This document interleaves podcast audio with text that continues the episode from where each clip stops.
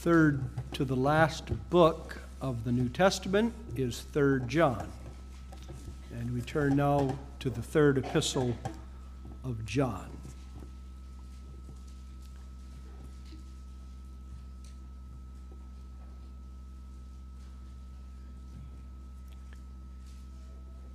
The elder unto the well beloved Gaius, whom I love in the truth, Beloved, I wish above all things that thou mayest prosper and be in health, even as thy soul prospereth. For I rejoiced greatly when the brethren came and testified of the truth that is in thee, even as thou walkest in the truth. I have no greater joy than to hear that my children walk in truth. Beloved, thou doest faithfully whatsoever thou doest to the brethren and to strangers which have borne witness of thy charity before the church, whom if thou bring forward on their journey after a godly sort, thou shalt do well, because that for his name's sake they went forth, taking nothing of the Gentiles. We therefore ought to receive such, that we might be fellow helpers to the truth. I wrote unto the church, but Diotrephes, who loveth to have the preeminence among them, receiveth us not. Wherefore, if I come, I will remember his deeds which he doeth, prating against us with malicious words, and not content therewith, neither doth he himself receive the brethren, and forbiddeth them that would, and casteth them out of the church. Beloved, follow not that which is evil, but that which is good. He that doeth good is of God, but he that doeth evil hath not seen God. Demetrius hath good report of all men and of the truth itself, yea, and we also bear record, and ye know that our record is true. I had many things to write, but I will not with ink and pen write unto thee, but I trust I shall shortly see thee, and we shall speak face to face. Peace be to thee. Our friends salute thee. Greet the friends by name. This far we read God's word. I call your attention to verses 3 and 4 for I rejoiced greatly when the brethren came and testified of the truth that is in thee, even as thou walkest in the truth. I have no greater joy than to hear that my children walk in truth.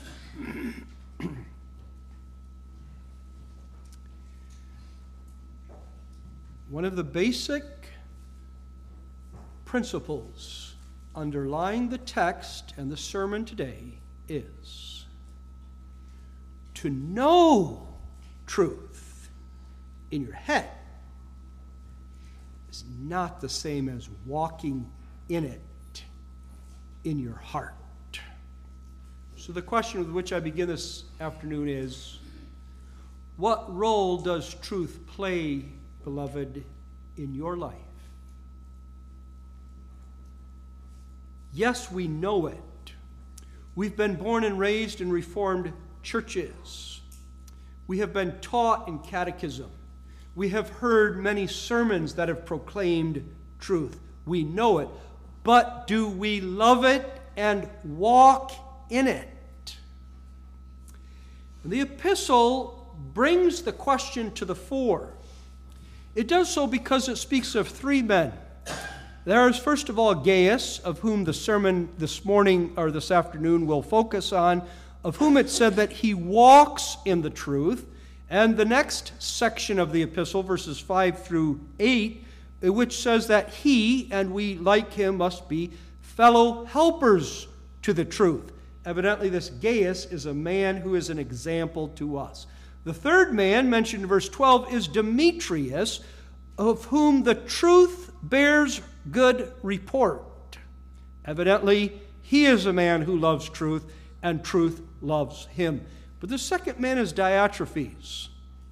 And good things are not said about Diotrephes. He loves to have the preeminence. He does not receive John and John's epistle. And there are other ways in which he shows he is not a godly man. Three men, and the fundamental concept or idea in 3 John is truth three men in the church in relation to truth. What role does truth play in our lives? Now, we don't know a lot about these three men. Let me suggest what seems to be the scenario although John doesn't tell us in detail. It seems that there is a church, and in that church, this Diotrephes, this evil man, is prominent. Is he the pastor? We do not know. Is he an elder? We do not know. Is he not an office bearer? We actually hope he isn't. But is he not but a prominent man in the church? We do not know. But he's controlling the church. He does not receive the brothers, these are traveling missionaries. He doesn't support the work of the preaching of the gospel. He forbids people to support those preachers of the gospel, and he casts out of the church those who would support the preachers of the gospel. He is an evil man, and he's influential in this congregation. Now there is Gaius. We don't know what role Gaius had in the congregation. Gaius, though, was a godly man.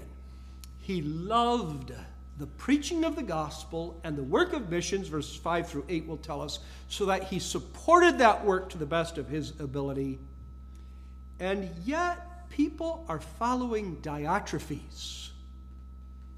Well, that happens when an influential man calls the shots, when it's a matter of I've got to be in the right spot at the right time, liking the same man and liked by the right man, so that things go the way I want them to. Then sometimes we let an evil man call the shots and we're more concerned about his favor. It seems that was happening in this congregation. And here's a Gaius a godly man, setting the right example, maybe not getting noticed. And John says to him, as it were in this epistle, hold your own. If that man is so influential that all are following him, you hold your own. The Lord sees what you're doing, and you're doing it rightly. And it must be, to bring the third man in, that this Demetrius is the one who's going to bring the epistle. Now, that isn't stated. It could be I've not portrayed it accurately, but it's the best I can do to put the pieces together. Three men in relation to truth. One hates it, and he's the big guy in the church. So, in what relation to truth do you stand? Does your sitting in a pew of a Protestant Reformed church now say, you truly love the Reformed faith, you love the Christian faith, you love the Reformed faith? Or is it just where you were born? Or for some other circumstances have come here? And it isn't so much the truth that matters, but you get something else out of it. What is your relationship to truth? That I say is the big picture question. Now we come to Gaius this morning. Uh, we know very little about Gaius. John loved him dearly. If in the text, uh, rather in the book, we have the name truth or the word truth mentioned five times. So I say that's the main concept. We also have mentioned five times Gaius's being loved of John. The apostle is underscoring the point I love you and I love you in truth. In the second place, the relationship between John and Gaius is that Gaius is a spiritual child of John. I have no greater joy than to hear that my children walk in truth. He's not a biological son, evidently, but a spiritual son. And so, to those of us who are Gaius like, who walk in truth, comes now the word of the Holy Spirit through his apostle. You are beloved, not because you walk in truth, rather, your walking in truth gives evidence. You are beloved of Jesus Christ. I call your attention to the text under the theme Gaius walking in truth. Notice first Gaius's godly walk, second, the brother's testimony, third, John's great joy.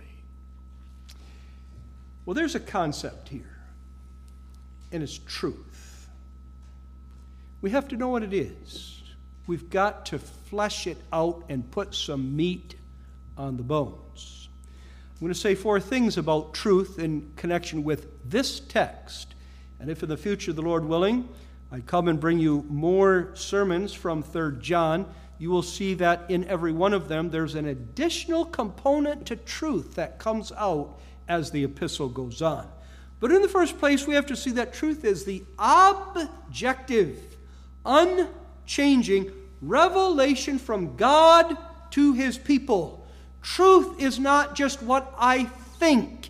It is not just my opinion and feeling on a matter. There is not truth for you and truth for me, and we'll let each of us have our own truth. There is only one thing called truth. God decided what it is. And that's why it doesn't change from country to country or from culture to culture and from age to age. It is an unchanging reality. This is not the way you are taught in the colleges and universities today. It is not the mentality of society in which we live today. For society in which we live, if you think you have truth to the exclusion of others or in a better degree than others, you are arrogant and you can't be a child of God. That is not the way truth is presented here. The unchanging revelation of God to us.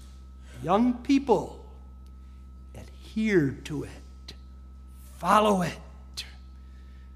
Number two,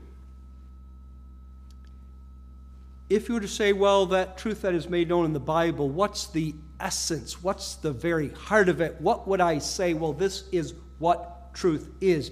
The answer is the existence of a sovereign, gracious, triune God who saves sinners, and therefore the corollary, the necessary corollary, the incarnation, the coming in the flesh of the eternal Son of God. That's truth. We just confessed it in the Apostles' Creed. A triune God and a Christ who is our Savior. Now, in our day and age, what is scoffed at, maybe in addition to the idea of a triune God, but especially what is scoffed at, is that this Jesus man who lived 2,000 years ago, great prophet, good moral instructor, the idea that he's God, that's scoffed at today. That's denied. He was a mere man. It's the flip opposite in John's day. People acknowledged that Jesus Christ was God. They didn't believe that his human nature was a true human nature. You go back to 1 John 1.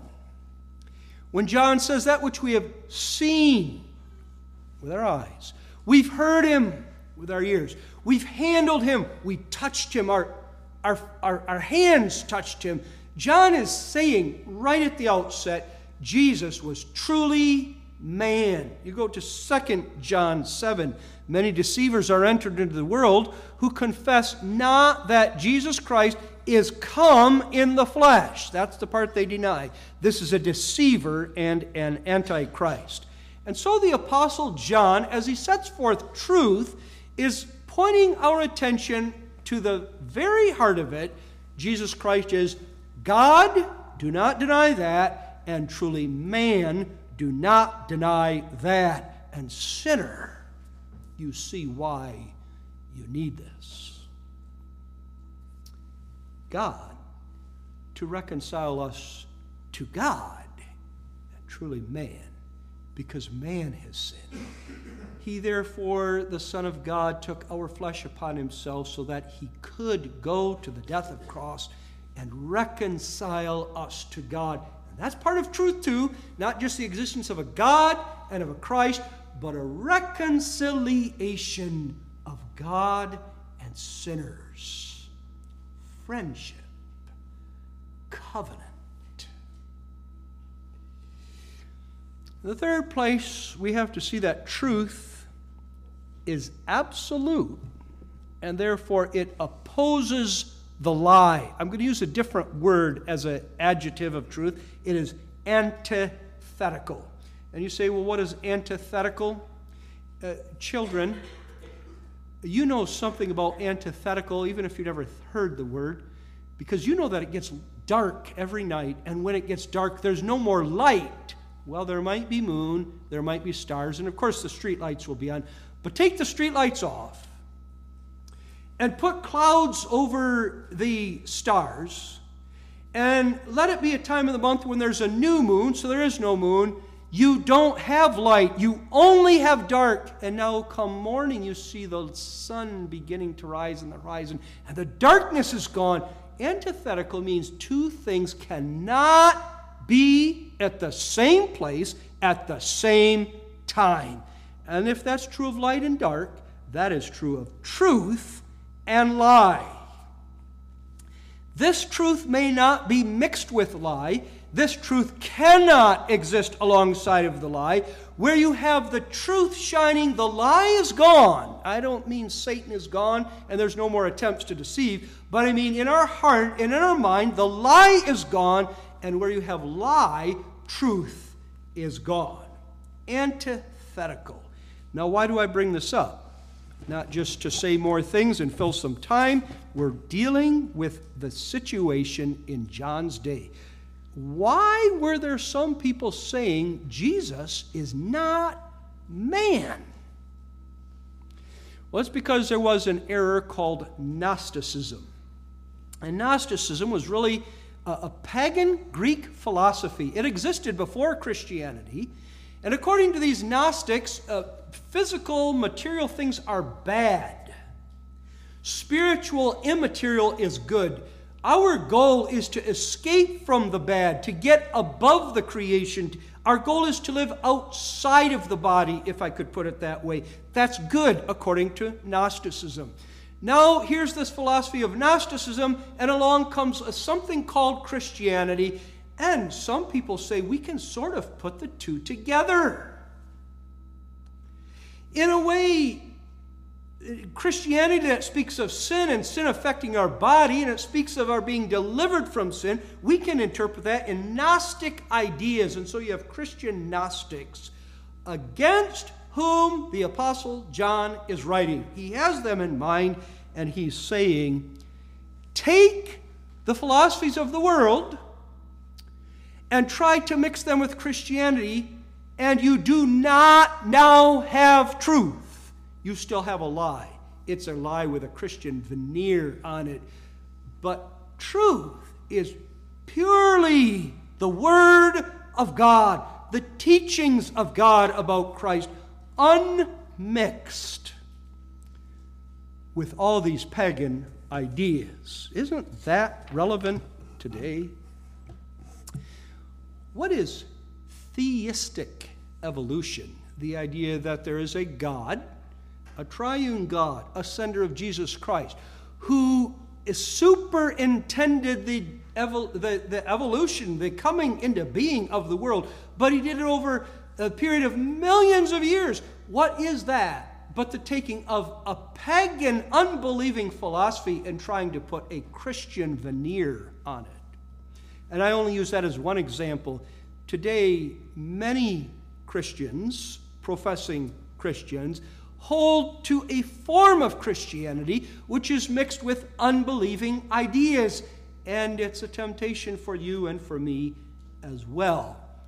But truth is pure, unadulterated, antithetical, the Word of God. Now, I've said three things about truth. And they've set the stage for the fourth because the text speaks of Gaius walking in the truth. that's the fourth thing we've got to see. Truth is something in which we live. This takes a little explanation. The apostle didn't say according to which we live, that could be true too, but in it. How do you live in truth? Well, evidently, truth is an area, a sphere, a spiritual sphere, in which we are and in which we live and in which we praise and glorify God and in which we conduct all the affairs and business of life. It isn't that I was born in that sphere. I was born, as were you, in the lie and in darkness. As we are by nature, we were born in the lie and in darkness. And a gracious and merciful God said, I have created this person to the praise and the glory of my name. He or she is walking in darkness. I'm going to put him or her right in the middle of where truth shines. In fact, I'm going to do something even more amazing.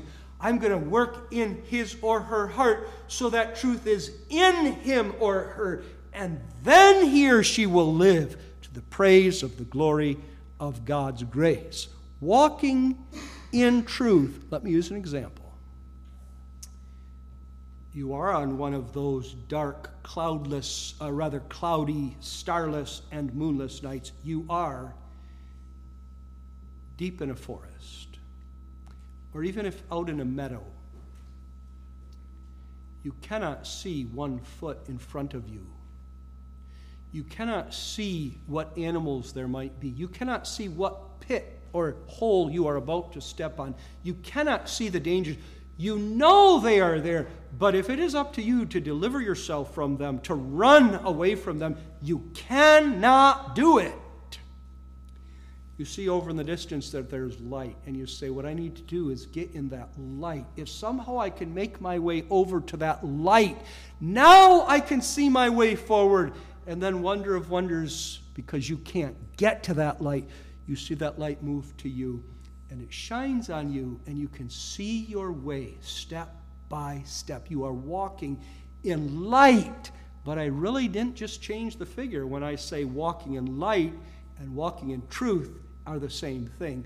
For to walk in truth is to walk in the light of the revelation of God. That is what Gaius was doing. That's the point of the text. Gaius is walking in truth. It means he was living his life in the light of the revelation of the Word of God. It doesn't only mean that he spoke truth and that you didn't expect him to lie, it includes that. That's not the fundamental point. All of his life was lived in light of the Word of God. He did not let the lies of the world and the philosophies of unbelievers deceive him. And the power by which he did that was the work of God in him. Notice what John says. It isn't just that thou walkest in the truth. The brethren testify that the truth is in thee. Evidently, Gaius is walking the way Jesus Christ walked. It's in 1 John 2, verse 6, that John says, He that saith, He abideth in him. He, whoever says that I abide in Christ, ought himself also to walk, even as he, that is Christ, walked. For there was nobody who more fully and perfectly walked in truth, lived in light of the revelation of God, than our Lord and Savior, Jesus Christ himself. But Gaius followed the example in the power of his risen Lord.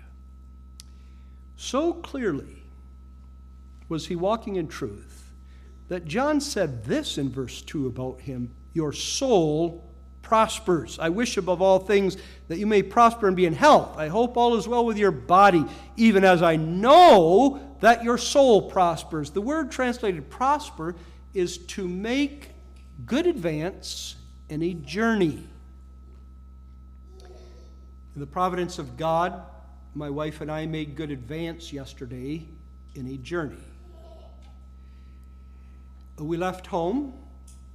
In the amount of time you might have expected, we came to the border. And again, in the amount of time you might have expected, we got from the border here. There were no accidents that we were involved in, nor any of others that slowed us down. There were no car issues that slowed us down, nor did I make the mistake, as I'm prone to, of getting on a highway and going in westerly direction when I belong going in an easterly direction. You see how in an earthly journey there are so many things that could happen that would lead us to say it's not really going well. Now, how's it with our soul?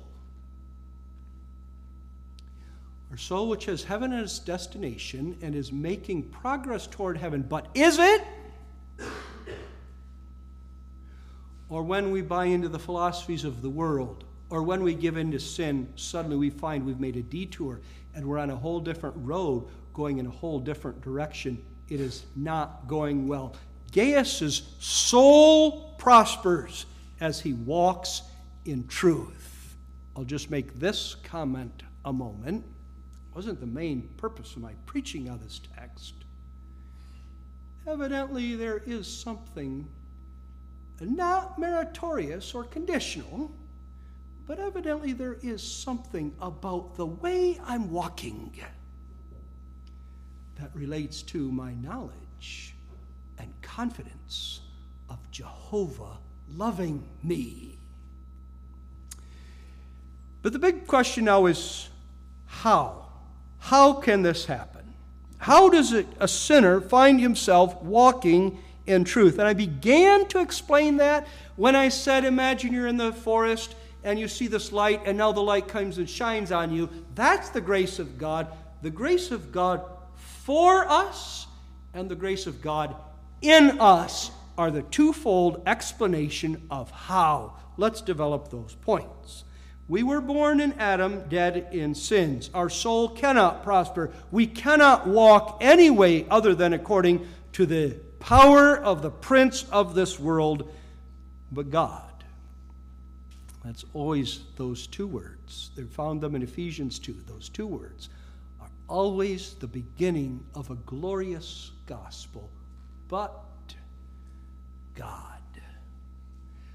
But God chose from eternity.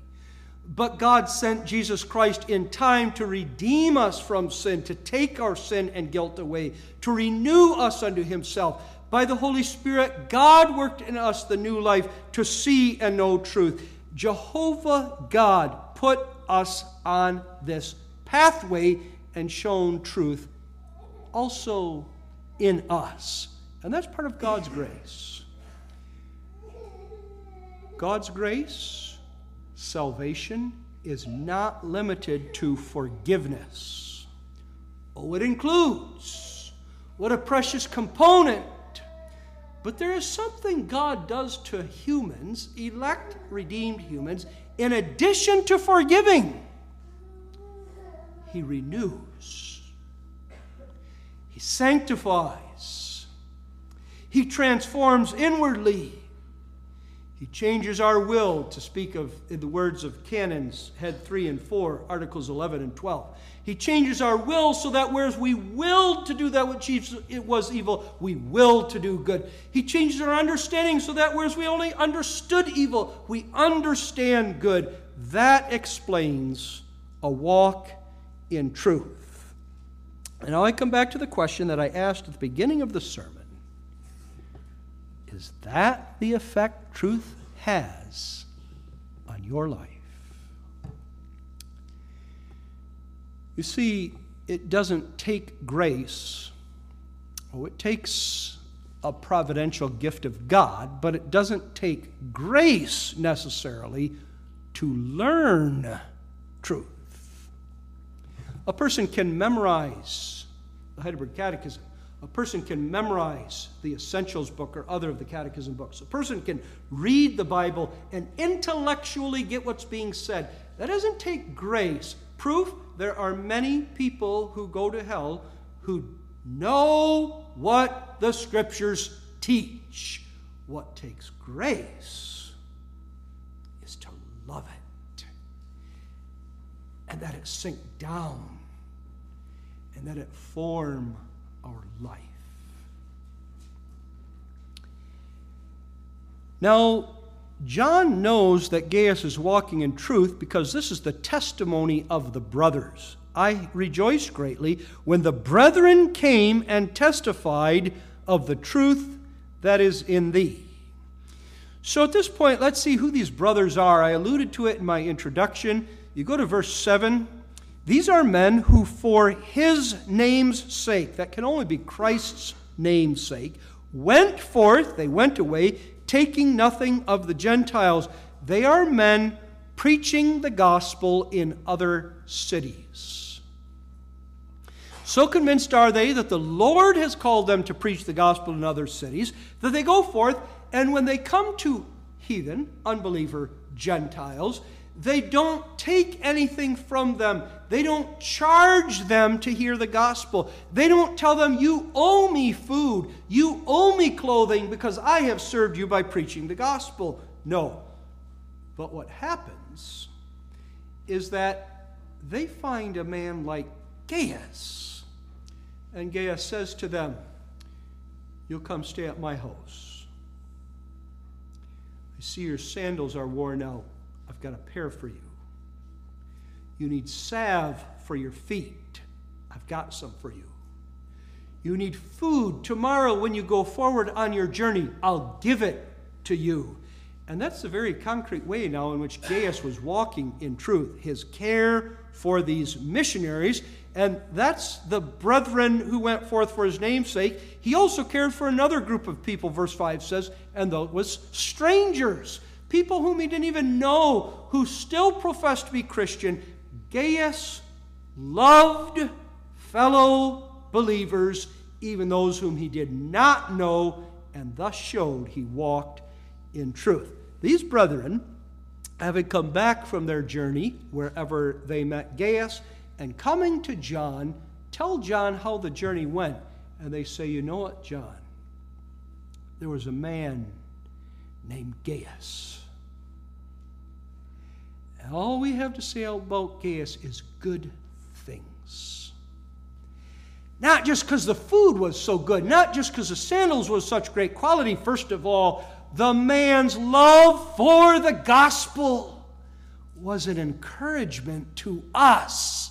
And that's true of a preacher and true of a missionary, one who himself is to be enthused about the gospel and to bring it to other people, finds that as other people live in accordance with it, the preacher himself is encouraged. There's a mutual benefit to the hearing and the preaching of the gospel. Now, there's a practical point I want to make uh, that maybe moves just a little off the main point of the text, but not completely, and that's this Brethren, person or group of people A, come to John, person B, and they talk about Gaius, person C, Gaius not present. Do you ever find around your dinner tables or in conversations with other people that a name comes up and you begin talking about a person not present? And what do you say about them? Well, it's rather easy to make them the humor of the evening speak of his or her foibles, weaknesses. It's very possible to emphasize his or her sins, because if we talk about somebody else's sin, we look a little better in our own mind, and maybe I can look better in your mind if we remember who isn't quite as good as we. And all of these are wrong ways to talk, aren't they? I am not walking in truth when I speak things like this about my fellow saints. I might say, but it's true. He said that. But it's true. She did that. Okay. Why is that actually a lie? Because my Lord and Savior died for him or her also.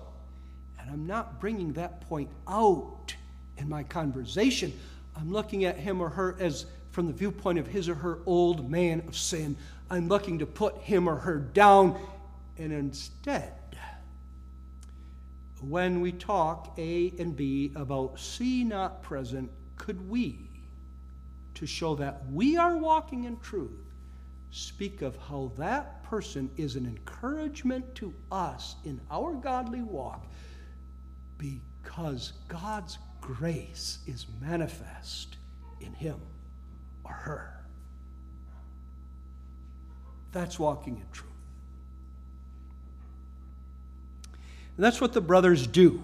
In this way, they promote a communion of saints rather than break down and tear at the communion of saints. The Apostle John is telling Gaius now He's writing a letter to Gaius, telling Gaius what he heard about him and what joy that works in his heart. I'm not up to the third point yet, but that's part of the practical purpose of him relating him. But in the process, let's go back to person A, speaking with person B about person C because something just shifted. Now person A is off, they're gone. And person B immediately texts, emails, calls person C and says, Do you know what I just heard about you? So, what is it we say? What did I just hear about you? And is this something I really want to tell you? Is it godly for me to tell you? Am I walking in truth by telling you? Am I promoting your walk in truth by telling you? You might say, I just heard this and this and this and this. And in the end, we're going to bring person A down again because of what he or she said. But what John does is very different. I heard something good about you, Gaius, and I'm going to tell you to build you up. Communion of saints. Let's see that that's an effect now of walking in truth. If there's a theme to the second point, I, I want it to be that in the way of each one of us walking in truth, speaking well of another, the body of Christ is built up. Diotrephes is not our focus tonight, but he was tearing down. There was no communion of saints when you do it Diotrephes' way.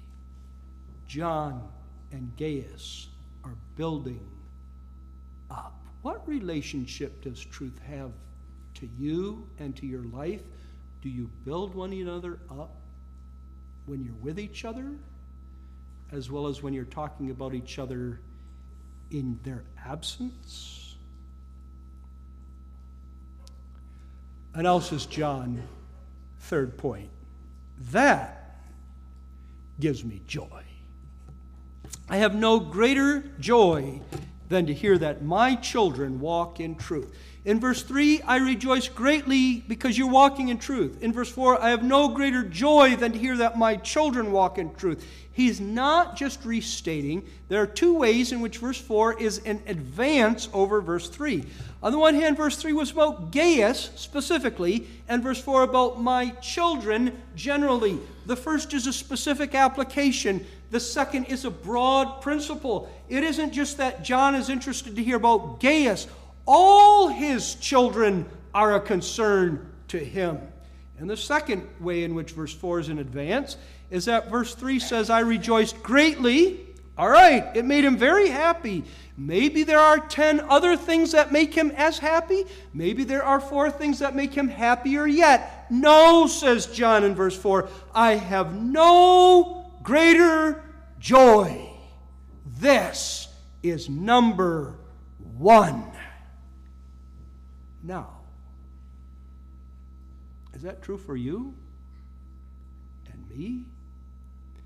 That to hear that others love and walk in truth is joy number one? With that, we're going to have to ask the question what is joy? Just as in the first point, we stopped a while to explain what truth is, let's do that with joy. Not at quite at much length, but there's three things. First of all, let me explain briefly what joy is and then elaborate in three ways. Joy is the activity of the regenerated child of God in his heart, your heart and my heart, according to which we delight in the Lord Jesus Christ and what he is doing in saving his church. That's joy. You'll notice, first of all, then, to elaborate, that it regards what Jesus Christ is doing. That's not so often the joy we think we have and the joy we strive after, is it? The joy I want is a joy knowing that my belly is full. I had a fun weekend so that I can get back to the work week tomorrow saying that was a blast. No, those aren't the joys that truly characterize the Christian life. Joy, true Christian joy, regards what Jesus Christ at the right hand of God, my Lord and Master, is accomplishing. And is isn't first of all for me. It is first of all to the praise of the glory of His grace in saving His church. Our joy does not depend on the circumstances of our life. Number two, this true Christian joy is and regards what the Lord is doing for others. I have no greater joy than to hear that my children, some other people, not me, some other people are walking in truth. The true joy of the Christian is that the Lord is saving a church, and one day when I'm in heaven, I'll be with that church, and every other brother or sister in Christ has been made to walk in the same truth and preserved in that walk until his or her dying day. Not me, but them. The third place, though, true Christian joy does say, and the Lord used me. He didn't have to.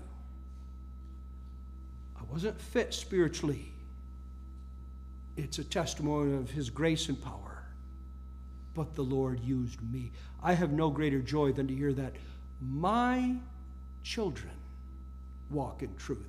And what's implied in that is, I taught them.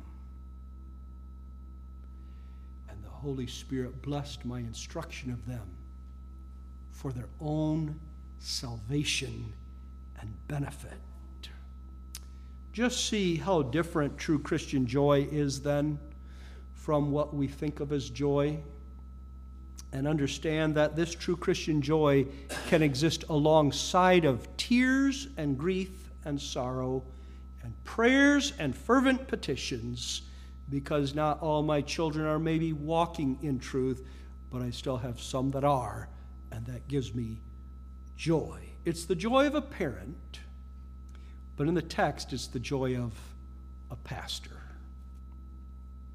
It's the joy of a pastor, it's the joy of the professor who goes around to the different congregations and sees in them that God is preserving his church and there is a striving to walk in truth. And it's a joy of saying at the end of the day, Oh, there's much trouble. There are many things we could complain about, many evils we can and must even be aware of and could discuss, but in the end, the Lord is saving his church. Now, some lessons from this. And the first gets to the role of the parent and child and the teaching of the children by the parents. And it's a word to the children and to the young people.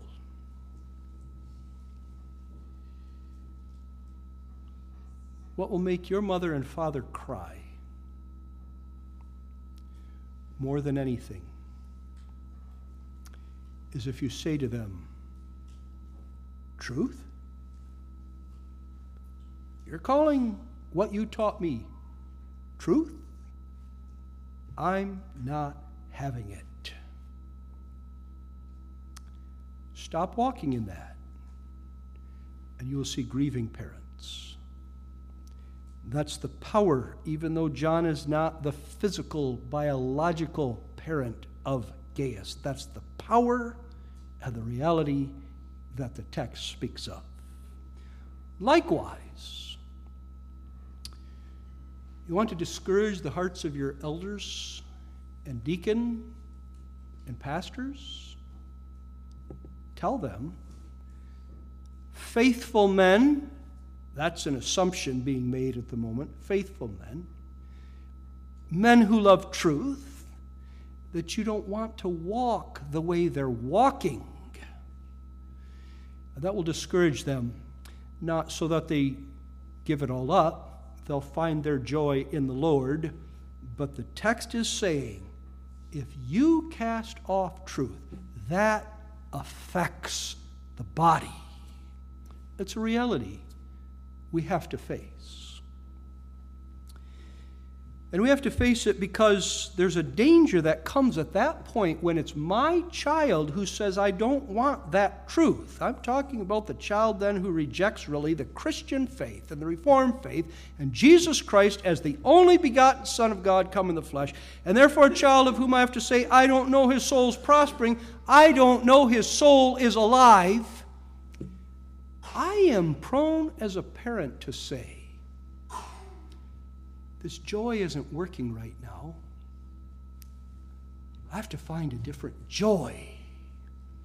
And so, to the parents, don't do that. The broader principle is this even if there be a child or children not walking in truth, even if there be some in the congregation who leave saying, I don't love truth, I don't think you have truth, God will always enable us to see that there are others who love the truth and live according to it and we play a role in their lives. Call them my children or call them my brother or my sister. We play a role in their lives. Our worship together, our encouragement of one another is our walking in truth and promotes the edification of the saints and the church, and therein, therein is our joy. Let's remember that.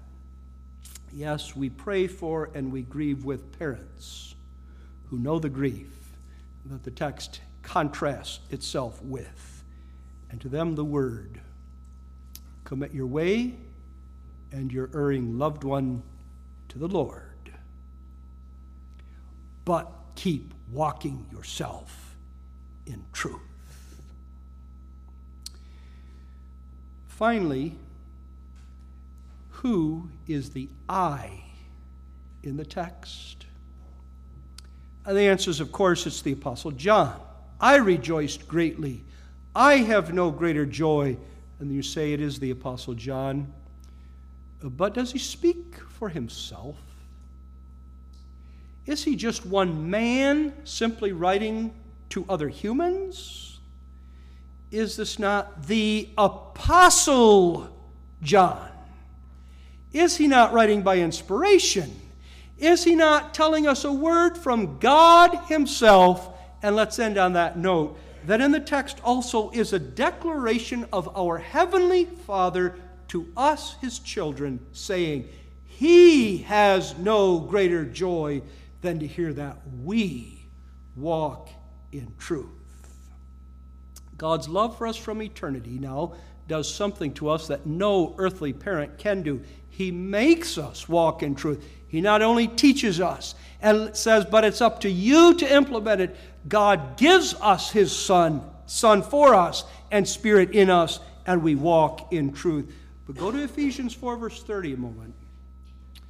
Grieve not the Holy Spirit, whereby you were sealed unto the day of redemption. In other words, if the Holy Spirit is the third person of the Godhead, as He is, then it's possible for me to grieve God. How do I grieve God? The child of God grieves God when the child of God says, I will not walk in truth.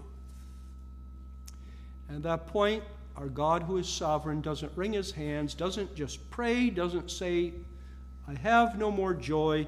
Our sovereign God says, But you're my child. I will chasten you. And I will chasten you again, and I will chasten you as much as I have to, but I will, by my irresistible grace and powerful spirit, make you, in the end, walk in truth. He will do it. And that's the goal and the purpose of His saving grace in us. He grieves when we do not walk in fellowship with Him. He delights in fellowship with us, in truth and in holiness in Jesus Christ. Now, what role does truth play in your life? Is the fundamental truth of which you know is that having been redeemed in Jesus Christ, God is become your Father? Does that affect how you and I live. May the text and the principles of the text and the gospel embedded in the text have that effect on us. Amen.